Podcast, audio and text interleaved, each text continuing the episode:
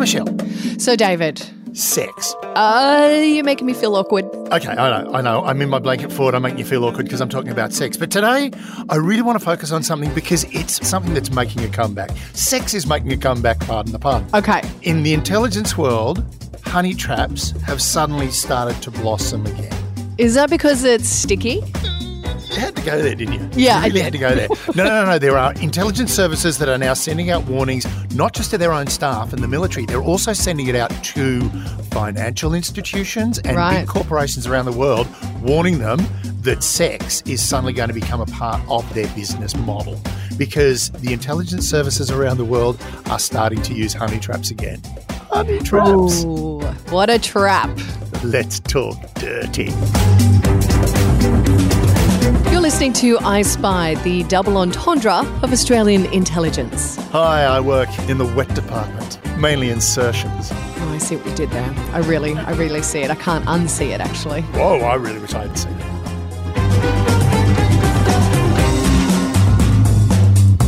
Hello and welcome to I Spied. My name is Michelle Stevenson. I'm here with David Callan, who is. He's feeling blank- filthy now. I'm feeling filthy now. And he's also in his blanket fort, which means he's incredibly far away from me, which I'm kind of happy about considering the subject matter that we're discussing today. We're talking honey traps, all right? And now, now the interesting thing about honey traps are they're as old as intelligence is. And I mean, there's the classic comment that intelligence is the second oldest profession in the world, and you know, prostitution is the oldest profession in the world. So when you consider that they're so close together, it's hardly surprising that they come together now and then. Again, pardon the pun. This episode is going to have so many bad puns. This one. So many Now- double entendres. I can't even. I'm so excited. Oh, yes, double entendre to the max. Now, a honey trap is an operation where an agent enters into a romantic or sexual liaison with the target with the aim to leverage that relationship to coerce the target to disclose classified material. Sounds pretty simple. Yep. And look, interestingly enough, just recently, the MI5 released a report to literally hundreds of British corporations warning them that the Chinese were going to be trying to use honey traps to get financial information out of them. And the Indian intelligence and military services have discovered that the guys are absolutely rife with it. Mm. It's going through it's going through them like the clap. The Indians made a really big prop mistake because when they recruit their intelligence officers and their military officers, they put them through a stringent psychological process. But for their underlings, so like the people like me that worked for ASIO and Mm. for your non-commissioned officers and your as they call them over there, the sepoys, right? They weren't put through quite the most stringent psychological testing. Well, I was for ASIO, but they weren't over there. And because of that, none of them were prepared when a pretty Pakistani intelligence officer started flirting with them and getting them on the game, right? So the Indians are now having, you know, terribly sorry, but you can't be sleeping with that girl over there because she could be big trouble, right? So what they're doing is they've now sort of like they've got to completely rejig their recruitment for their intelligence and for the military. So it's an important thing. But I thought we should look at some of the classics. Would Yeah, like I also want to break down at what point does the Me Too movement affect the honey trap? Because I feel like it's got Weinstein written all over it. well, yeah, I mean, here's the interesting thing. The Americans, of all of the intelligence services, the Americans are most resistant to using honey traps. yes, They because Amer- like. American companies are really, really stringent on relationships within the workspace. They don't like it. Well, not just that, they're really, Americans are quite prudish, all right? It, it is kind of like a social thing. I mean, you can shoot a guy and blow up his car on television, but my God, don't show a pair of breasts. That's terrible. Oh yeah, Right? no, exactly. Especially if you're Janet Jackson and your nipple pops out. Oh my god, the world falls apart. I did a I did a TV commercial where in the TV commercial, and it went worldwide, this huge TV commercial for LG televisions. And at one point I'm sitting there, I'm a dad sitting there, he's got the house to himself, he's watching a rock concert on his brand new flat screen TV. They were the rage at the time.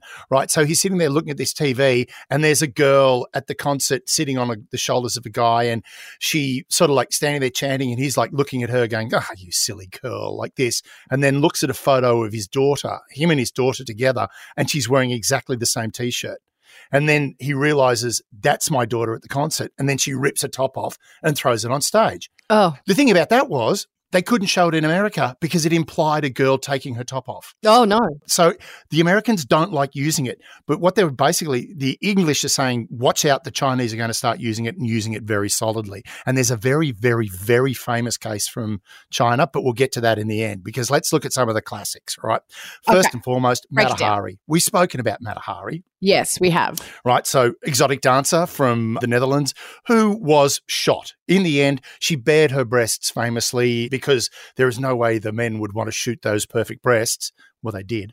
Um, they did. well, they shot her in the head. Um, and only afterwards did the French say, look, we actually had no evidence to say that she was a honey trap, but we just wanted to scare anybody else who was thinking of doing it. So there was her, all right. The other one, it's Mordecai Vanunu, our friend from Israel. He was basically drawn to Rome by a honey trap. I love Mordecai. Good old Mordecai Vanunu. Now you know what his name is. Yep. Right. The other one, and this is really famous, was the Stasi in East Germany through the Russians. The Russians actually trained ballerinas to do this for a living, right? To go in there and work as honey traps. But a guy by the name of Markus Wolf, great name. Yeah, hello, my name is Yeah. Markus Wolf and I am a Stasi officer.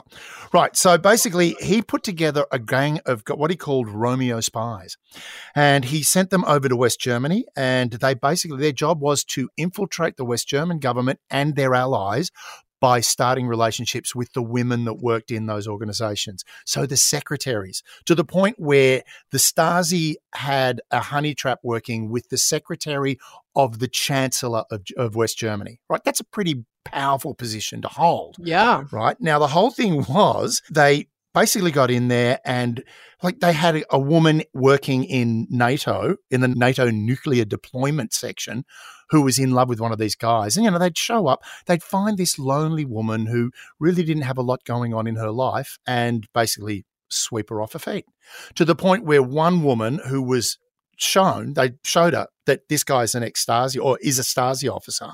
And she turned Mm. around and went, No, impossible. He loves me. She was utterly convinced that this man loved her to the ends of the earth and would never do something like that to her, even though she did. Now, the interesting thing, he called them Romeos.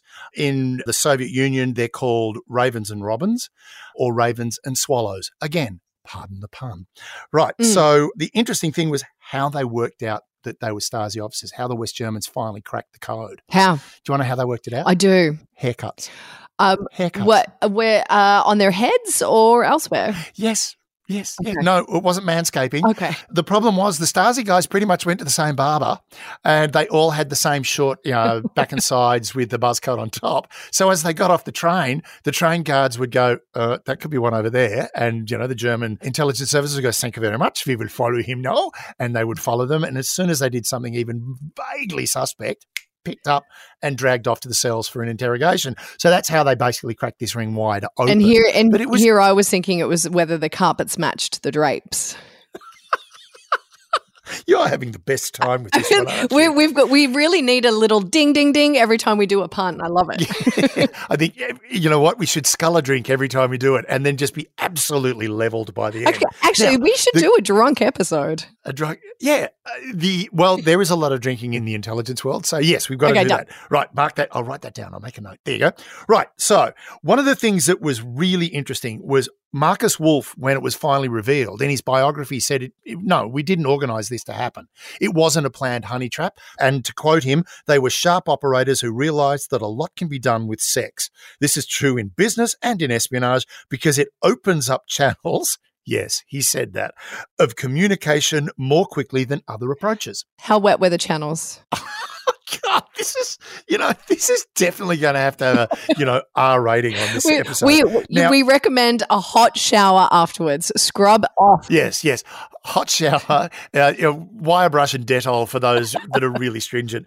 Bottom line, he said this I was running an intelligence service, not a Lonely Hearts Club. Oh, Right. The thing was, it was an incredibly potent way of getting information out of a massive number of people. Yep. Now there is there is one other one that I really want to talk about, which is really, really it's like you've got things like the Profumo affair, which blew England wide open. British Parliament was ripped apart because this 60s good time girl was sleeping with a, a minister that was also helping the Germans place cruise missiles or Americans place cruise missiles in Germany. And she was also supposedly sleeping with the Russian diplomat as well. But I mean, that's eh, the classic example was as someone said, when you met Christine Keeler, this girl, the good time girl, nah, she really wasn't bright enough to be a spy. But there was a really interesting one involving a journalist of all people. I mean, journalists would make great spies. Well, no, he wasn't the great oh. spy. He was actually the one that was honey trapped, which is unusual, right? So this guy, Jeremy Wolfenden, he was the Daily Telegraph correspondent to Moscow in the early 60s, and he was gay, all right? Homosexuality at that point, and that was one of the interesting things about honey traps in the 50s and 60s.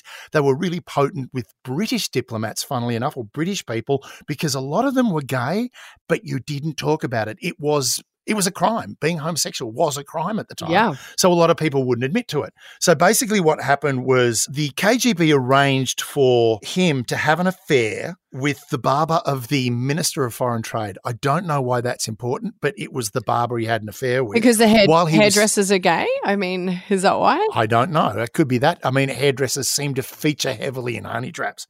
But what happened was while he was sleeping with the barber, the KGB popped out of a closet, took photos, and went, You now work for us. All right, buddy. You're now going to keep tracks on all the Western diplomats and everybody in Moscow that we want you to watch because you're a journalist and you've got access. What year was this? 60s, early 60s, around about 1960, 61. Yeah, it's a, it's an odd one, isn't it? Wouldn't you just like go, oh, I've been caught out? Now, here's the interesting thing. He did exactly that. He went to the local SIS, which is MI6, went to the local SIS station chief and said, I've just been compromised by the KGB. What are we going to do? And MI6 turned around to him and went, You're going to keep sleeping with the barber and you're going to start passing information that we give you to the Russians. Brilliant. Yeah, seems brilliant. But the thing is, it created a lot of stress in this guy's life to the point where he finally got posted to Washington and thought, Thank God that's over. And when he arrived there, who followed him into Washington? But the same MI6 guy that was handling him in Moscow and said, Back to work, you're going to do the same thing here in Moscow until it got to the point where he drank himself to death. Oh. Yeah, he drank himself to death. And the interesting thing was, nobody got anything out of it. The Russians weren't getting information because they were being fed false information. And the English got nothing out of it as well because the Russians didn't trust him because he was a honey trap. Right. So the whole thing was, it was one of those ones that was really, really ugly, really, really sad. But that's the thing about a honey trap. If I was going to honey trap someone, I wouldn't go after you. No, because that just wouldn't make sense. yeah, it wouldn't make sense. One, you're married. Two, you take one look at me, as you do every time you do look at me, and you'd laugh your ass off. I would and, be like, what are you doing? It's just awkward. but three, you don't fit the psychological profile. No. You don't fit the idea of somebody who's either isolated or lonely. That's what you're really looking for. And they exist very much so in intelligence organizations and the military. We all have people that, you know, live very quiet and secluded lives, and they're the ones you target. It was James Paterson, the uh, Senator James Paterson, who was the was the head of the Intelligence Committee, who turned around and said, you know, if you're getting approached on social media by a 10 and you're a 6, it's probably a problem. And it is a problem. It's, uh, it's becoming a big feature. The Indian report basically said that these guys, like the people setting up honey traps, are getting so good at it now, you don't actually ever meet the honey trap.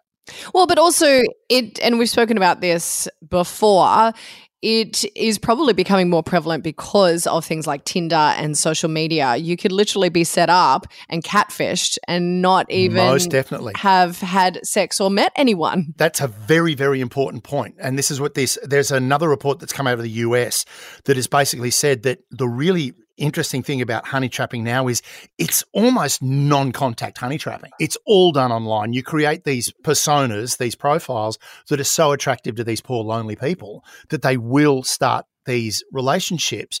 But interestingly enough, even though there's no contact, there is still that compromisable sort of portion of their life. It's a very strange way of looking at it. I think the interesting point they did is they went through a whole bunch of people that were approaching military officers online to see what was going on. And they took the photo and reverse searched the image. that was used as the profile photo. And they almost all turned out to be Russian models. Yeah. Right. They were all stock images. So the whole thing is this is the big thing with honey trapping now is it's literally gone virtual. Well, I which I, mean- think is sad. But also, you know, at the moment, we've seen a great influx in people getting scammed as well, particularly online. It's it's a Mhm. similar scenario where people are getting catfished and they believe that they're in some kind of relationship when they're not, and they will hand they will give them money. But you know, in the other world, in our Mhm. security world, they're handing over secrets. So it's it's a form of it's a scam. It's a form of catfishing. It makes absolute sense because we're all digital and online, and people are feeling a little more lonely. I reckon more spies need to get out and meet people. Well, the interesting thing about that is the spies that I hung out with, there weren't a lot of lonely guys living in basements. They were exceptionally social. Right. right? But if you go back to our little bite-sized episode, I think it was from last week about you know how not to get recruited at a cocktail party. the interesting thing is with intelligence officers, it's different, and also honey trapping doesn't happen so much at home. Yeah. Right. It's a very difficult thing to pull off domestically. It's very easy to pull it off when someone is overseas. You're new to the embassy, you don't know anyone, you're a bit awkward, you don't know what's going on. You go to a cocktail party, someone approaches you, maybe a pretty secretary from another embassy, and then suddenly you're in a relationship with somebody and that starts to pull you out Yep. and into the honey trap. I mean, for me, the interesting moment was when, you know, I had that little fling with the CIA station chief secretary. And when I told work, they went, no, no, no, it's fine. Keep going.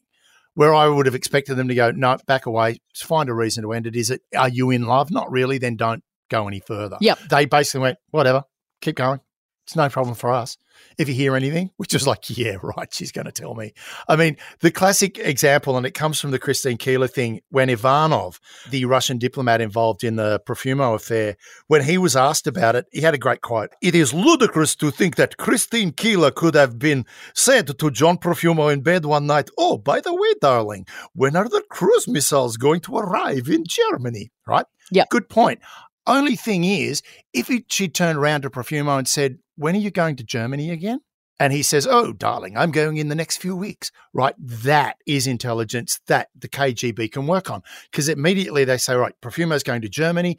Okay, we now know that he's over there for official meetings. We can start putting a tail on him or track him or do whatever Yep. they do. Right. So this was the thing is pillow talk, while it may seem innocuous, can be exceptionally dangerous because it can just give like little bits and pieces. As we've said, you know, the whole idea of intelligence is it's a jigsaw puzzle and little pieces help create the big picture.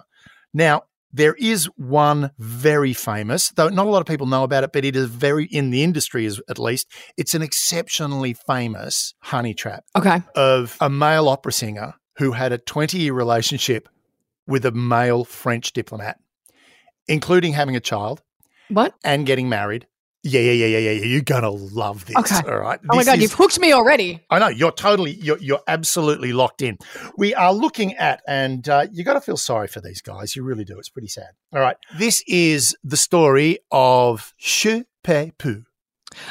Say it to you. Seriously, that is the name. Okay. Je Je peux. Pe Poo. Poo. Je Pe Poo. Right. She, she, well, actually, he was an opera singer in Beijing who had one of the most intricate and inexplicable honey traps in intelligence history. She met Bernard Boursicot. Now, Bernard Boursicot was a, an accountant who worked in the newly opened French embassy to Beijing, right? Everyone had only just started with their diplomatic relationships after this in the 70s, after Nixon had gone to China. Everyone started opening embassies. Now, there was a famous play called M Butterfly on Yep. Broadway, which is about this story. Well, part of the story. It doesn't reveal all of it. But in it, Boursicot is regarded as this high level diplomat. He wasn't. He was a dropout who basically managed to get a job in the foreign services in France and was sent over to Beijing. Now, he'd never been with a woman before Right. had Paul Bernard. Bernard had never been with a woman. He'd only slept with schoolmates at his all boys school. So basically, he decided when he got to China, I'm going to get a woman. And then he met this very nice young chap who was guiding him around Beijing and teaching him the ways of Mao. And so he learned basically what it was like to live in China. And then the guy turned around and said, Look, I've got a confession to make. I'm actually a woman. Uh, I've had to pretend I'm a man because if my mother didn't give birth to a son, my father was going to divorce her and take a third wife. So I'm just pretending to be a woman. Would you like to go out with me? And they started going out together and they slept together. Now, this was the big mystery.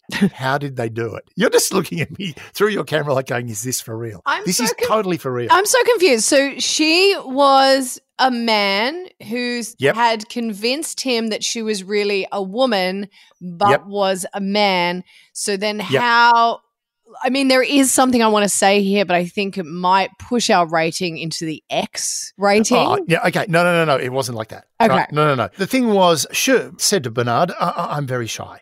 So they always made love when the lights were out and very quickly. Right? yes, but like, where? Where did they make love? Like, how, where did it go? Sh- had a trick of tucking his penis into his scrotum and then squeezing his thighs together very tightly. So basically, remember, Bernard had never been with a woman before.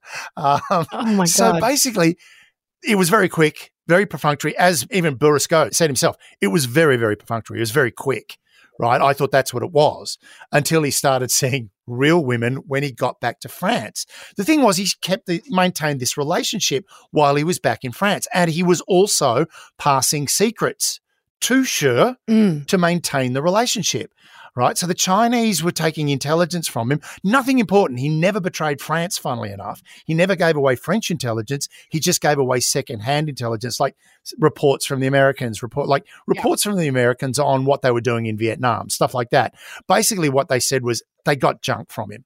But they kept it going in case they got something different. Then, when he came back to China, he went over back to France and then went back to China. Actually, went to Mongolia, was in um, Ulaanbaatar, and met up with Shi again and said, "You know, I'm back, honey. And by the way, this four-year-old boy is your son, What? right?" Yes. So basically, he said the last time after we made love, I fell pregnant, and it's been four years. Here's your four-year-old son, who was actually an orphan he'd taken from Uyghur orphanage because the Uyghurs look slightly more European. So it basically made Bernard go, Mon Dieu, I have a son. Oh, happy days. Right. So he's Yep. got this son still with the program Yes. because it gets, it's not over yet. This is this So is again- this is catfishing at the extreme. Like this is working very hard to make the conviction. Oh no no no no no! It's it's not over yet. So while he is in Mongolia, he's still passing secrets to the Chinese, right? And then he goes back to Paris, realizes I can't be without my woman and my son. Mm. So he has them brought over to Paris in a, the early 80s, it was. I think they got there. By 1983, all has been revealed. Both of them get arrested. It was in court, in court, while they were being convicted, that Bernard found out that Shi was a guy. Wow. Yeah. Now, basically, what was very interesting was both of their convictions, they served no time. It was literally like, let's just brush this under the carpet. One, I think it was out of sort of pity for Bernard. I was going to say but it's, also- it's very very sad. Like he's very sad that man. I also think it was basically the French intelligence service going, there is no way the rest of the world can know that a Frenchman did this, right? I really believe that that was probably part of it. 100% because the French are known to be amazing lovers. So if Uh, they're okay. All the Frenchmen I have slept with whilst pretending to be a woman are okay. They're very quick in the dark. is that, So- is, is that a breadstick or you just happy to see me?